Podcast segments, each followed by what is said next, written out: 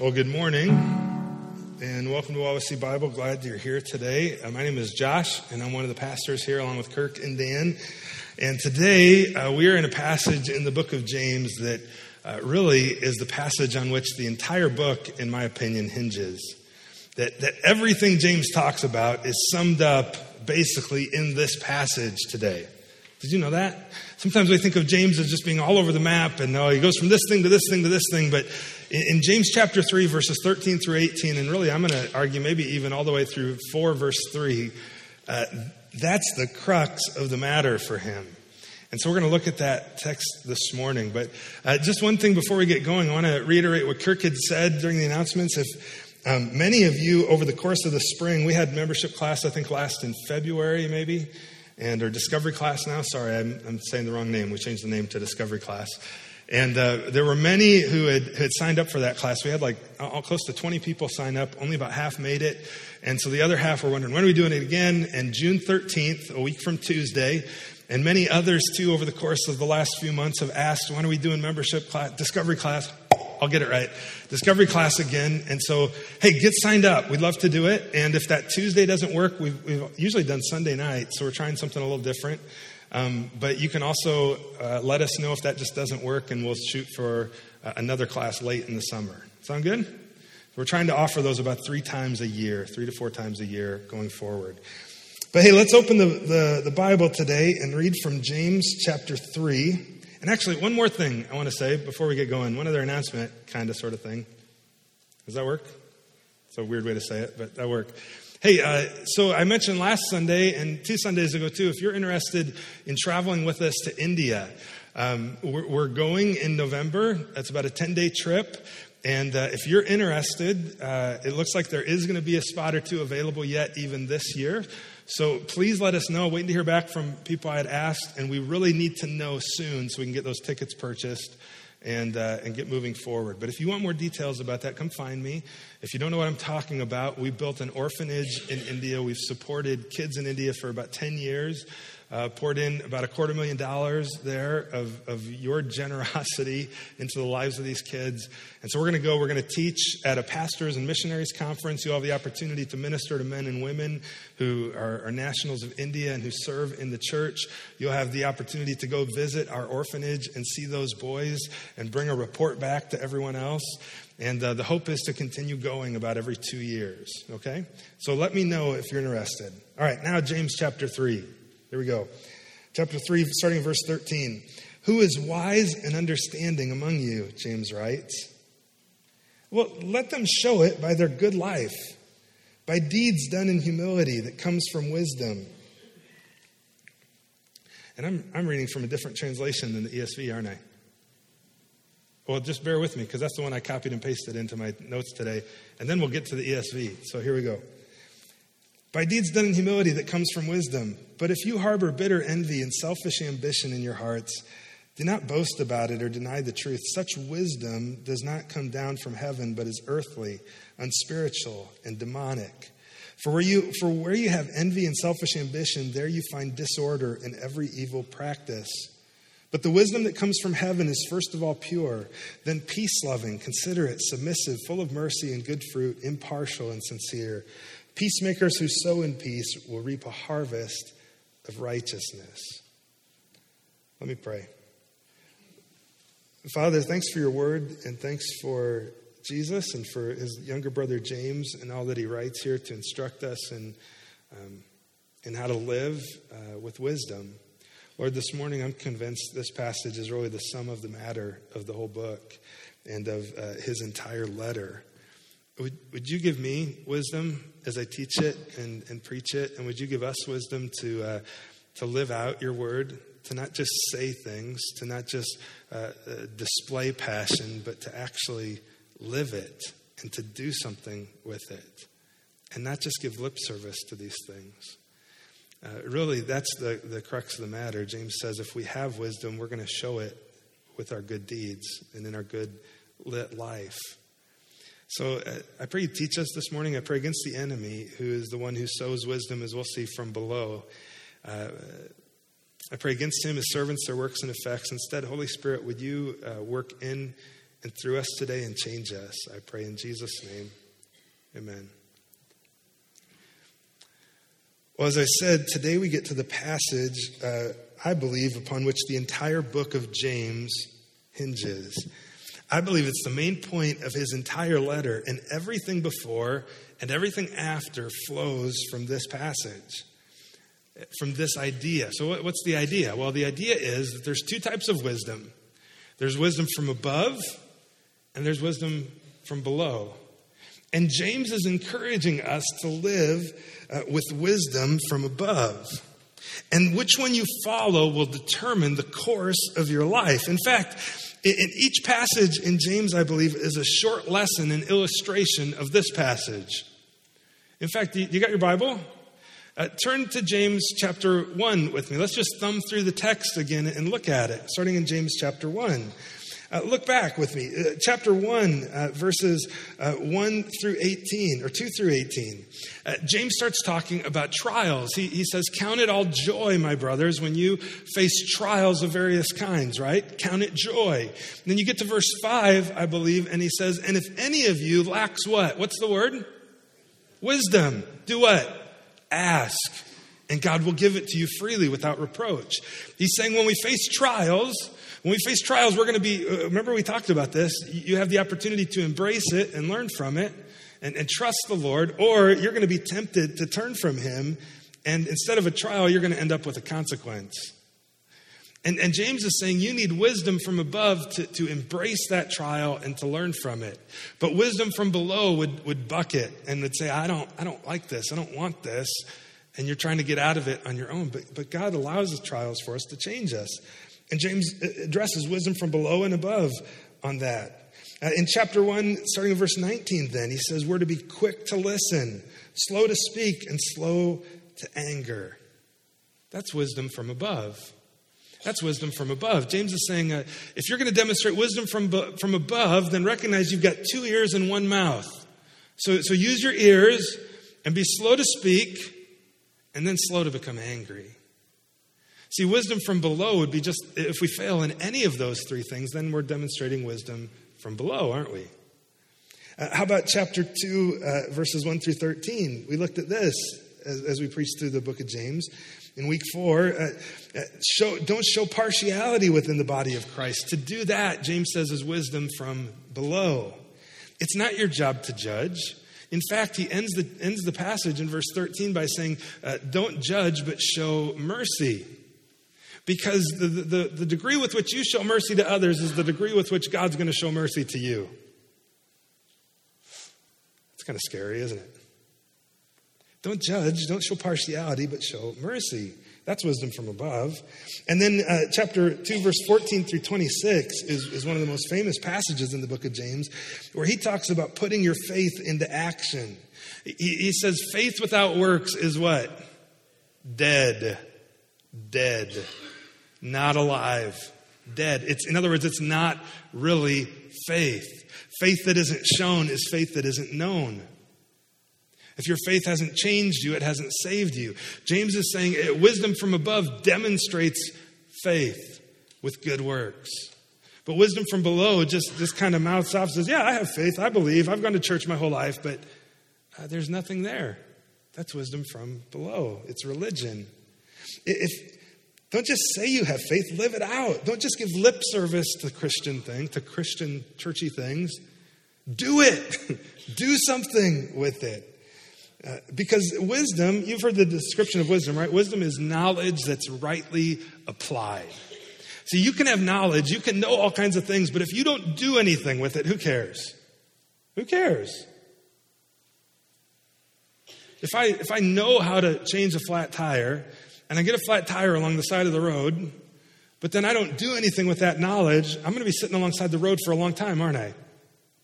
Yeah, that's stupid.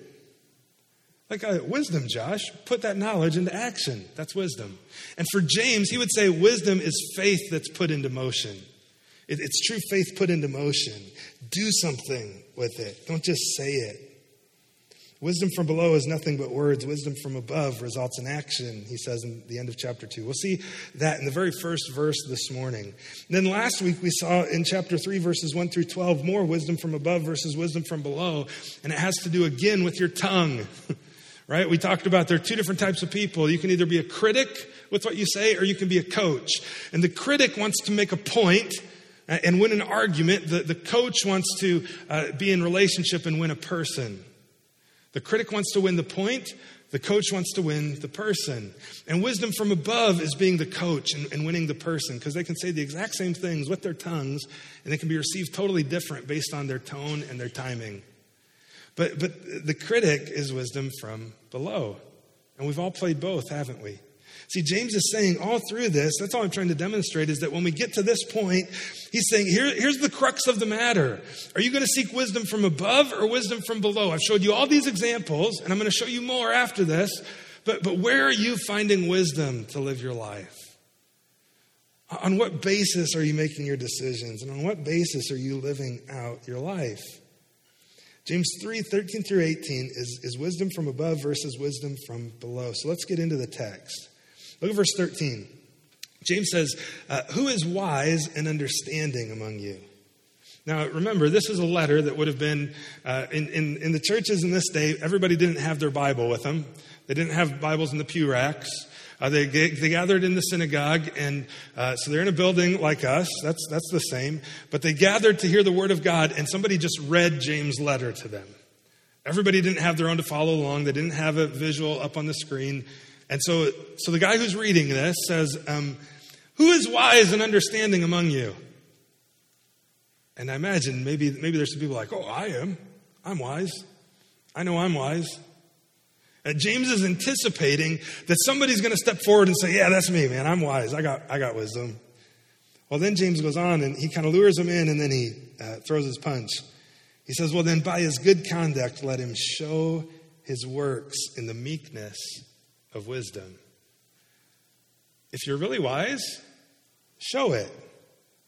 See, if Forrest Gump was, pa- was preaching this passage, you know what he would say? Wisdom is as wisdom does. That's what he'd say. If you really got wisdom, live it out. If you really got wisdom, let's see it. Let's see it. So it, it echoes back to what he'd already said, doesn't it? If you really have faith, let's see it. Let him show it by his good works. If you really have wisdom, wisdom isn't just knowing the truth. Wisdom is living the truth. Wisdom is that knowledge rightly applied. It's that faith put into motion, not just sitting on your hands. Amen? See, he says, show it then, if you're wise, by your good works. Look, he doesn't, look what he doesn't say. He doesn't say, uh, Hey, who is wise and understanding among you? Uh, show it. Let, let's hear your doctrinal statement. Do you have it down? Do you know every fine point of doctrine? He doesn't say that, does he? Because wisdom is more than just knowledge. He, he doesn't say, uh, if you're wise, then let's start quoting Bible verses. Let's see who can quote the most Bible verses. Um, my, my money's on Pastor Kirk. Uh, who would quote the who can quote the most Bible verses? He doesn't say that, does he? Because it's not just about knowledge, it's about wisdom. He, he doesn't say, uh, hey, if you're wise, um, tell us how long you've been involved in church. And, and, and all the stories of, of all the years of you serving. And, and he, doesn't, he doesn't say that, right? He, he says, um, show it by your good works today. Show it. If you're really wise, wisdom is as wisdom does. Show it by your good works. And notice how to do it. You should show them with, uh, in the meekness of wisdom. Your translation might say gentleness, which is it's a good translation as well. Um, there's a wrong way to show your works, which is to boast and to be proud. And there's a, a good way to do it in weakness and gentleness. And we're going to come back to this verse a little bit later in the message, but for now, let's keep going because what James does next is he unpacks two different types of wisdom. He unpacks these two wisdoms. And the first one is wisdom from below. Wisdom from below. See, James is going to tell us that there's two kinds of wisdom. And this section of James is different than any other section in his letter because it's the only section where um, instead of illustrating it with illustrations, he just lists out virtues. Every other passage we've had so far, James has had these really vivid illustrations and almost kind of stories in a sense, right? Well, well now he just he doesn't do that. He zeroes in on uh, here's here's the big thing, and here's dot dot dot dot dot.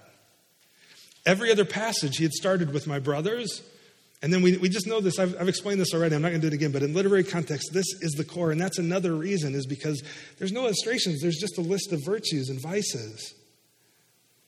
And there's textual and verbal links throughout the entire book of James. I would encourage you, I think one of your 110 questions is go through the book of James this week and, have James 13 through 18 on the side here. And every time uh, you see something from James 13 through 18 in the book of James, uh, put a mark by it in, those, in every other chapter. You're going to mark up the entire book of James because 13 through 18 is echoed throughout the entire book. See, wisdom is knowledge rightly applied, but uh, for James, wisdom is faith rightly lived out. So let's look at this first type of wisdom, which really isn't wisdom at all, wisdom from below. Look what he writes in verse 14.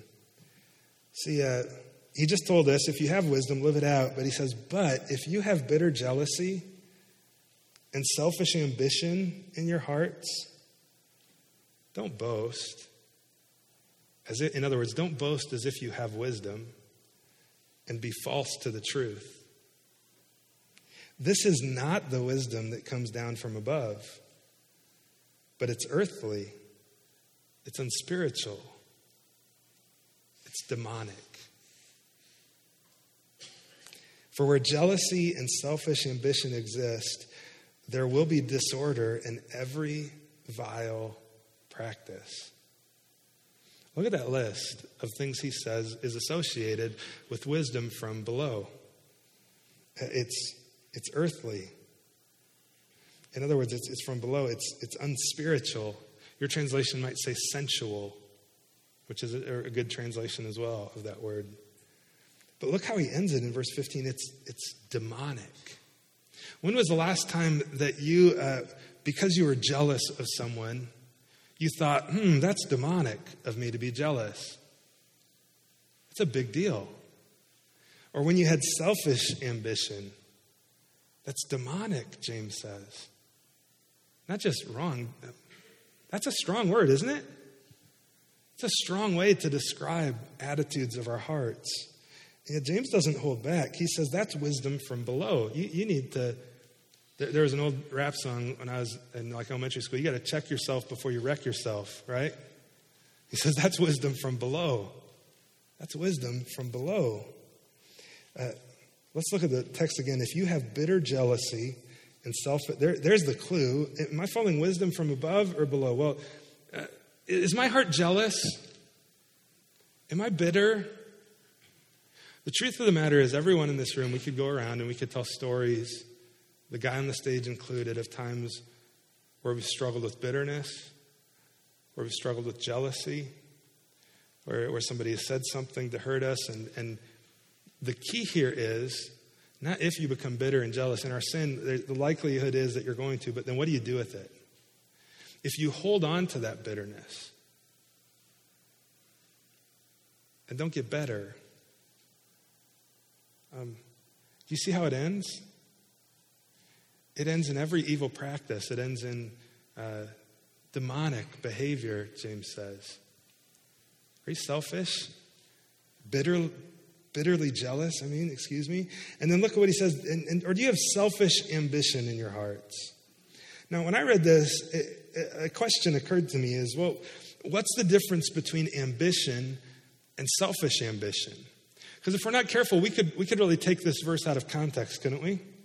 And we could say if, if you're, you really work hard at your job and you've really worked hard to, to build wealth and to care for your family and to build your business and to maybe create jobs even for other people, whatever that is, right? Uh, if we're not careful, we could take that verse and accuse people of being uh, earthly and unspiritual and demonic, couldn't we?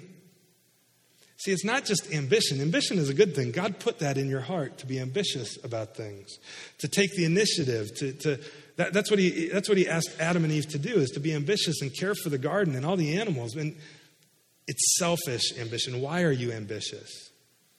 Is it just for the money? Is it just for you? Is it just so that your name is in lights and important? It's selfish ambition that's the enemy.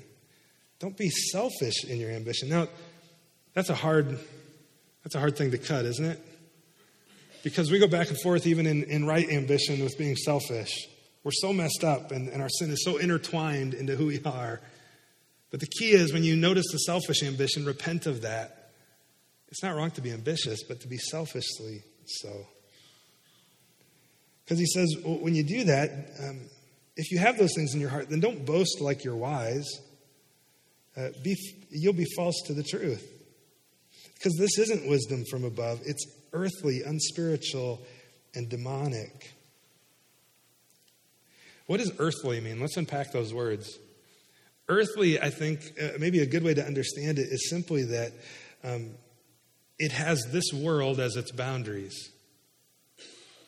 The boundaries of earthly wisdom is on this earth. It's not going to do you any good beyond here.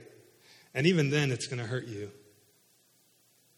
Now, uh, he also goes on and says it's unspiritual or sensual. And, again, this is this idea of rather than being uh, directed and from God, it's actually uh, all about me. It's not spiritual at all, it's selfish. And then demonic. Uh, one of the most selfish, the person with the most selfish ambition in the history of the world is Satan himself. Uh, because he wanted to be God, and in, in wanting that, he rebelled against him and was cast down. And was a fallen angel and took a third of the angels with him who are demons today. See, it's when, we demonstrate bitter jealousy and selfish ambition, we're, we're, we're really modeling, we're imaging Satan much more than we're imaging Jesus. But one thing, another, th- another thing to recognize here, I mentioned ambition is something not to, to criticize, but selfish ambition. But also, don't confuse the world's knowledge with the world's wisdom. See, James, James says, uh, uh, don't seek wisdom from below. He doesn't say don't speak, don't seek earthly knowledge. There's a lot of good knowledge, right? Like whoever engineered these beams in this, this building, that was some earthly knowledge. They figured that out. Aren't you glad that they're still standing? I am. Because if, if they didn't have that earthly knowledge, uh, we could be in a lot of trouble. Earthly knowledge is not the same as earthly wisdom. When James is talking wisdom from below, he's not talking knowledge that helps the common good, but he's talking about wisdom in terms of, of, of how I live my life and how I uh, affect my motivation and, and all that I do, because it's unspiritual and demonic. And, and look how he concludes this section. He says, For where jealousy and selfish ambition exist, there will be disorder and every vile practice. And every vile practice. Uh, disorder, I believe, in your life, in the church, in your home. But he goes on and he talks about another wisdom, and he, he talks about the wisdom we should seek. Look at the second wisdom. Wisdom number two is wisdom not from below, but from above, verses 17 through 18. And uh, let's look at this, these texts and see what he writes. He says, But wisdom from above is first pure. Before anything else, it's pure. It's not polluted with uh, jealousy and bitterness and selfish ambition. It's pure. And after that, then it's peaceable, it's gentle, open to reason, full of mercy and good fruits Remember, he said to, to show your wisdom by good works. It's impartial and sincere. And he says in verse 18, and a harvest of righteousness is sown in peace by those who make peace. See, here James gives us a list, and it's so different from that other list, isn't it? A list of wisdom from above. He says it's pure, it's peaceable, it's gentle, it's open to reason, it's full of mercy, it's full of good fruits, it's impartial, it's sincere, it's, it, it results in righteousness.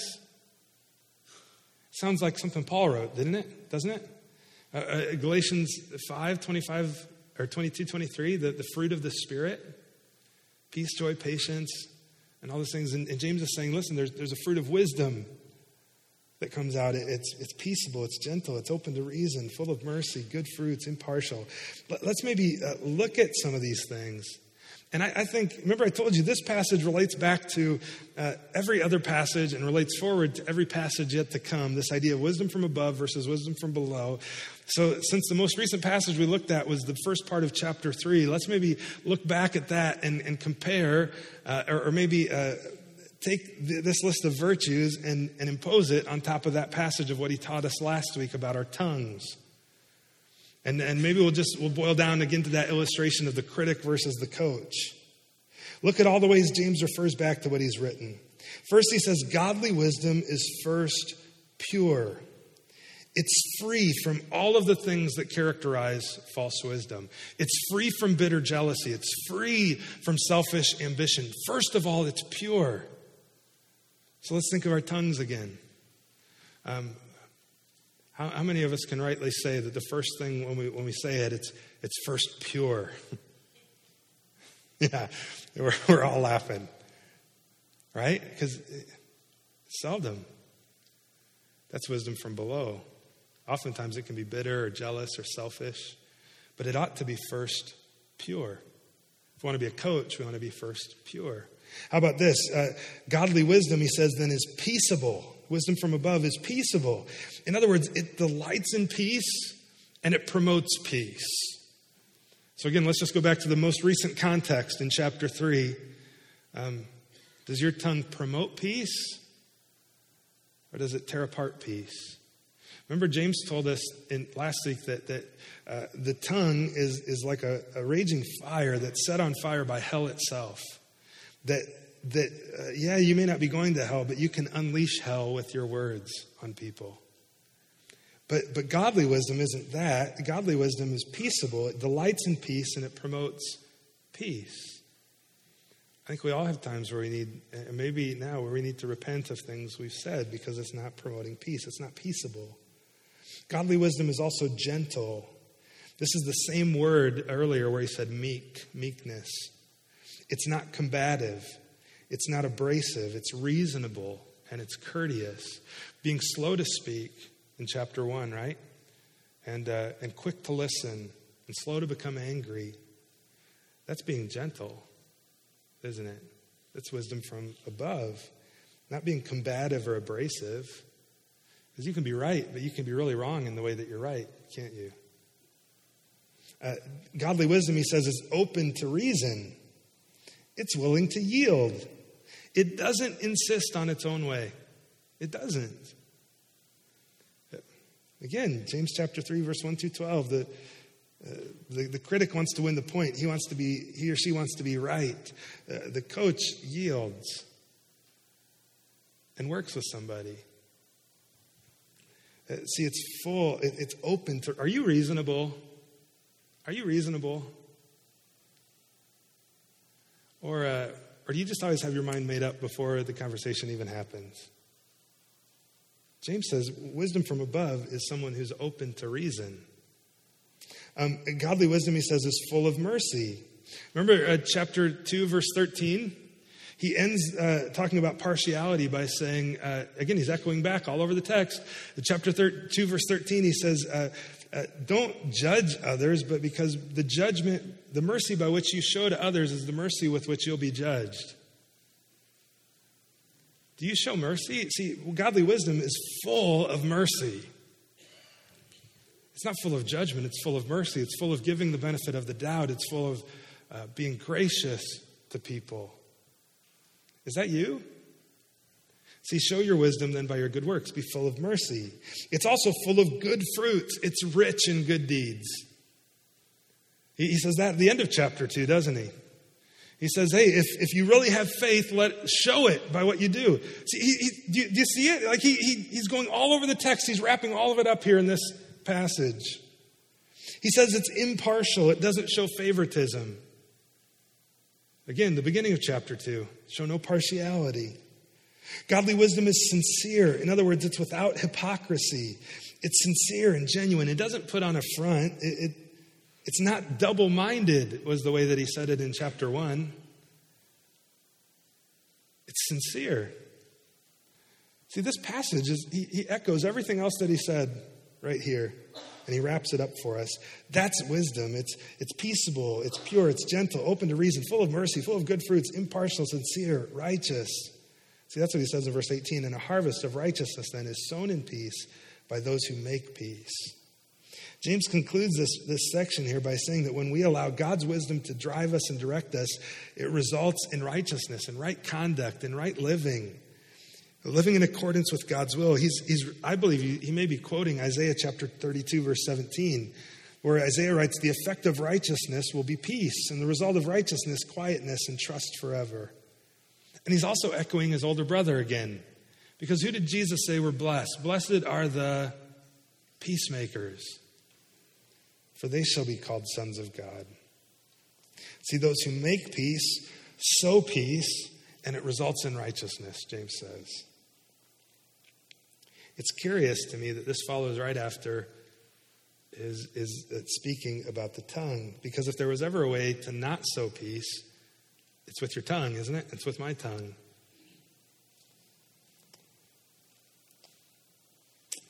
Well, I want to go back to the very beginning of this passage in verse 13, because in verse 13 we see the overarching moral characteristic of wisdom. He just showed us there's wisdom from below, here's what it looks like. There's wisdom from above, here's what it looks like. And he's already given us all kinds of illustrations in chapters 1 through 3 of what that looks like visibly. And then he gives a list of virtues and the vices. And in, in verse 13, before he launches into this, he, he says that you should sow your good works in what? In the meekness of wisdom. See, I, I think James is saying that the ultimate moral characteristic of godly wisdom is meekness. How many times did you use that word this week? You're so meek. Huh? What? Try that this week. See if you can. Here, I'll, I'll, tell you what it means. You see if you can use it in a sentence this week. You know what meekness means? Meekness is not weakness, first of all. It's not. That's why some of your translations say gentleness rather than meekness. Uh, this Greek word is, is protes, and it's sometimes used of a wild horse that's been broken. Because what meekness is, is its uh, power, strength that's under control. And so, this very word is, is often used in, in the Greek to, to talk about breaking a wild horse, breaking it of its power, and bringing that power under control. Which is curious because James just told us last week that our tongues, again, right, are like uh, you put a bit in the mouth of a horse and you can, you can lead this huge animal that's 10 times your size. And you have that power under control. Meekness is power, is strength under control. Your tongue is small but powerful. The meek one is the one who can keep that strength under control. You're never stronger than when you're able to control your strength, are you? You never are. I, I, read a story this week of a man who uh, he's a pastor. He was leading uh, a trip to Israel with people in his church, and one of the guys in his church was like six five, six six, big burly guy, played college football, and uh, they're they're in this shop in Israel buying some souvenirs, and all of a sudden, from the front of the line, this lady yells, "Thief! Thief!" And this guy comes tearing down the line, running out of the business and uh, he's, uh, he's, he's carrying her purse. And this guy, who's in the very back of the line, you know what he does? The, the, the action story of me wants me to say he just stuck out his arm and clothesline and boom, right? But you know what he does? He just reaches out and grabs his arm and he held him there because he was so strong. He was so big. He could have taken the dude out, but he was meek. His strength was under control. See, that's what meekness is it's strength that's under control. And James is telling us that, that, that wisdom and meekness are interrelated, they can't be separated. It, it makes me think for you and for me, what's your strength? What's one of your biggest strengths? If you're not sure, maybe ask, ask a friend, ask your spouse, what's your biggest strength? Or what's one of your biggest strengths? You know, some people have said, and I think rightly so, that sometimes your biggest weakness is often your greatest strength taken to the extreme, right? And, and you know what, what that is? Is that's, um, so for instance, maybe you're really good at listening and you're a good listener, you're a strong listener. But if you take that to the extreme and all you do is listen and you never speak truth into someone's life, now that listening has become a weakness, hasn't it? Because your strength has gone out of control. it's gone to the extreme. Meekness would have that in control and know how to limit that and to use it wisely. See, wisdom is meek. Use your strength for God's glory and for peaceful pursuits. And no one can be considered wise who is not at the same time meek. That's what James is saying. It's the moral characteristic of wisdom. And did you know if you're meek, if you control your strength, you control your tongue, you control uh, your anger, whatever those things are, that, that there's actually a reward for you? Listen to some of these passages. Uh, Psalm 37 11, but the meek shall inherit the land and delight themselves in abundant peace. Isaiah 29 19, the meek shall obtain fresh joy in the Lord. Matthew 5 5, blessed are the meek, for they shall inherit the earth. Uh, Psalm 25 9, he leads the humble in what is right. He teaches the humble or the meek his way. Psalm 147 6, the Lord lifts up the meek, he casts the wicked to the ground. There's reward for your meekness. And do you know who the ultimate example of meekness is? It's not too hard. Sunday school answer. When you don't know in Sunday school, what, what who do you say? Jesus. Yeah, he's the ultimate example of meekness. In fact, look at this uh, Matthew 11, chapter, chapter 11, verses 27 through 30. Jesus says this All things have been handed over to me by my Father. How many things? All. So Jesus has incredible strength and incredible authority, doesn't he? Later, he'll say that all authority in heaven and on earth has been given to me. He says, No one knows the Son except the Father. No one knows the Father except the Son, and anyone to whom the Son chooses to reveal him. So then he says, So come to me, all who labor and are heavy laden, and I will give you rest. Boy, if you need rest, you want to go to someone who's strong, don't you? Who can help you, who can do the work for you. He says in verse 29, Take my yoke upon you and learn from me. Then look at this, for I am gentle. It's the same Greek word, I am meek your translation might say, and lowly in heart. Jesus says, um, You can come to me because, yeah, I'm strong. Yeah, I could, I could destroy you with a word, but my strength is under control and I love you. And if you'd come to me, I'm weak, I'm gentle, I'll give you rest. That's meekness. Wisdom is demonstrated by meekness. It's one of the fruits of the spirit, Galatians 5:23, gentleness and self-control, weakness or meekness, excuse me. So we talked about all these things, but so what? How do I get wisdom? I've seen from James that there's wisdom from above and wisdom from below, and I've seen that, yeah, wisdom from above is characterized by meekness. I can pretend to be meek, but uh, where do I really get this wisdom so that I really am meek in the way that I live? And I really do demonstrate it by my works. Well, I, want to leave you with four things this morning because I believe there's four sources of wisdom that the Bible talks about. Are you with me? So let's look at these. And maybe this is maybe one of these areas is somewhere where you need to go to seek wisdom this week. Yeah, yeah? You awake? All right, here we go. Four sources of godly wisdom. First, the first one, reverence for God. Reverence for God. See, Proverbs 9:10 says that the fear of the Lord is the beginning of wisdom, and the knowledge of the Holy One is insight. See, the, the thing is, Satan is cunning. Satan is incredibly cunning. And he has wisdom. He has wisdom from below that he will use to, to confound you and to confuse you and, and to, to mess you up so that you don't know the wisdom of God. So, so the, the first step in getting God's wisdom is simply to know God, to fear him, to revere him. In addition to Proverbs 9:10, there's some other instances where it talks about fearing God, having reverence for him. Uh, Psalm 111:10, the fear of the Lord is the beginning of wisdom. All those who practice it have good understanding. His praise endures forever. Job 28, 28, he said to the man, Behold, the fear of the Lord, that's wisdom. Proverbs 1 7, the fear of the Lord is the beginning of knowledge. Fools despise wisdom and instruction. Proverbs 15 33, the fear of the Lord is instruction and wisdom. What does it mean then to fear God. That's why I use this word reverence instead of fear, because when you talk about the fear of the Lord, it's not, it's not that I walk around uh, afraid all the time, like Chicken Little, right? Like I'm always, I'm so scared. God's just gonna, He's gonna strike me down. It's gonna be awful. That's not it.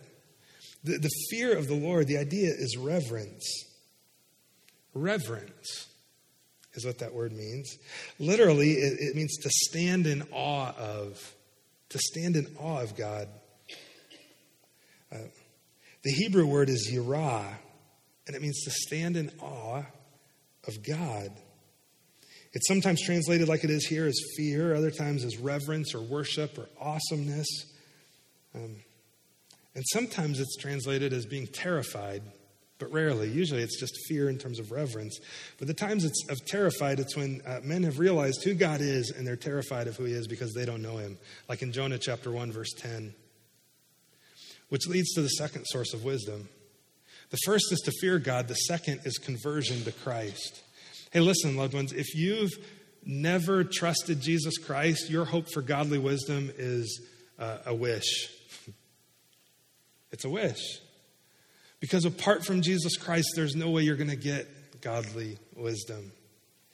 The way you gain godly wisdom is not on your own. It's not through your good works. It's not through trying harder.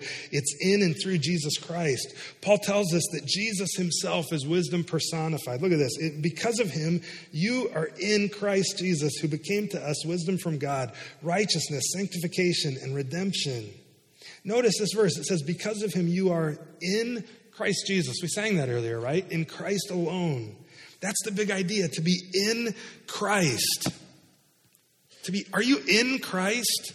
You might claim to be a Christian, but are you in Christ? You know, the Bible only even uses that term Christian like three, maybe four times. A couple times in Acts, and then Peter uses it once. Every other time, do you know what it uses over a hundred times? In Christ is how it describes his followers. Are you in Christ? What does that mean? Because that's where wisdom is. See, in Christ Jesus, who became wisdom to us from God. Paul sums up what it means to be in Christ in Galatians 3. He says, For in Christ Jesus you are all sons of God through faith. So, how do you get to be in Christ according to this passage? Is through faith. That's how you become in Christ. For as many of you as were baptized into Christ have put on Christ. To be baptized into him means to be immersed, to be consumed. Uh, Romans 6 says that don't you know that all of us who have been baptized into Christ Jesus were baptized, were consumed, were immersed into his death? See, see, here's the idea you, you receive salvation in Jesus Christ through faith in him. And when that happens, you, you are baptized into his death. You're, you're consumed into, you're immersed into his death on the cross for your sin. And as, as Paul says uh, in Galatians, you have been crucified with Christ. It's no longer you who live. You're, you're dead, man. You're dead. Your sin is dead. However, not only are you consumed and baptized into his death, but also into his resurrection and into new life. He died on the cross for you. When you put your faith in him, you're, you're consumed into his death. His death is your death. He's paying your sin for your sin that you're supposed to pay. And, and at the same time, um, he gives you his righteousness. He makes you new. He makes you clean. So being in Christ is, is you're, it's no longer you. You've died. Now you're in Christ. You're in his righteousness. You're, it's like this veil is over you. You're clean and new. And when you're in Christ, that's how you get wisdom because he becomes wisdom for those who are in Christ. If you've never repented of your sin, you've never trusted Jesus, you've gone to church your whole life, but you've never trusted Christ, you have no idea what godly wisdom is. Because the only way to receive it is when you are in Christ Jesus. And you can spend your whole life in church and spend eternity in hell if you're not in Christ. Put on Christ. See, look what he says in Galatians. As many of you as were baptized into Christ have put on Christ. It's like new clothes. You're brand new. That's what he says in, in 2 Corinthians. If anyone's in Christ, he's a new creation. The old is gone, the new has come. Hence the word I used here conversion to Christ is a source of wisdom. Um, you need Jesus if you're going to get wisdom from above. Have you, have you put your faith in him and trusted him? If not, what is the holdup? Here's the third one Scripture. Second Timothy tells us, uh, Paul writes to Timothy in chapter 3 in his second letter, he says, All Scripture is breathed out by God and profitable for teaching, for reproof, for correction, and for training in righteousness, that the man of God may be complete and equipped for every good work.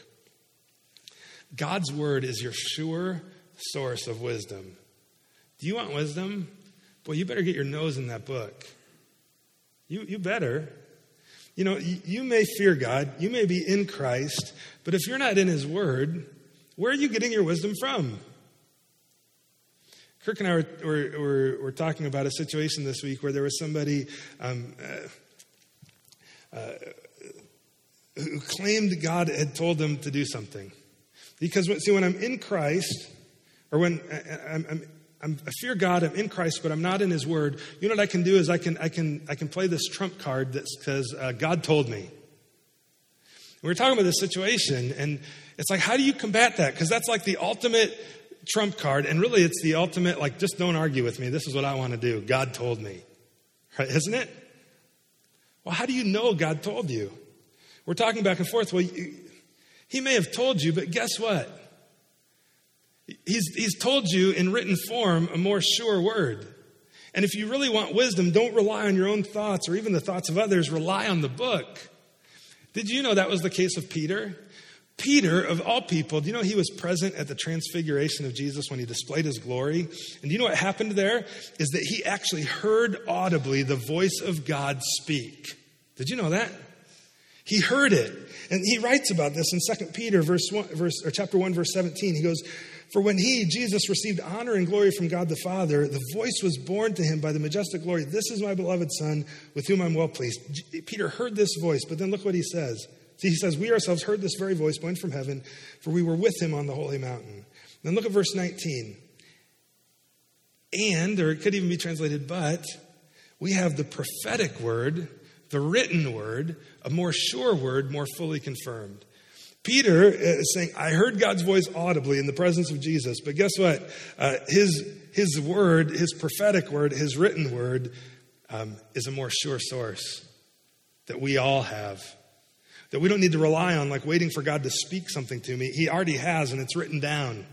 So if you're going to get wisdom, you've got to get in that book. You have to. You have to get in Scripture. Maybe uh, your application this week, if you want wisdom, just simply start reading the Bible. The fourth one is prayer. Uh, James told us about prayer in chapter 1, verse 5. He said, If any of you lacks wisdom, here's a source of it, let him ask God. Pray to God, ask him for wisdom. Do you ask God for wisdom?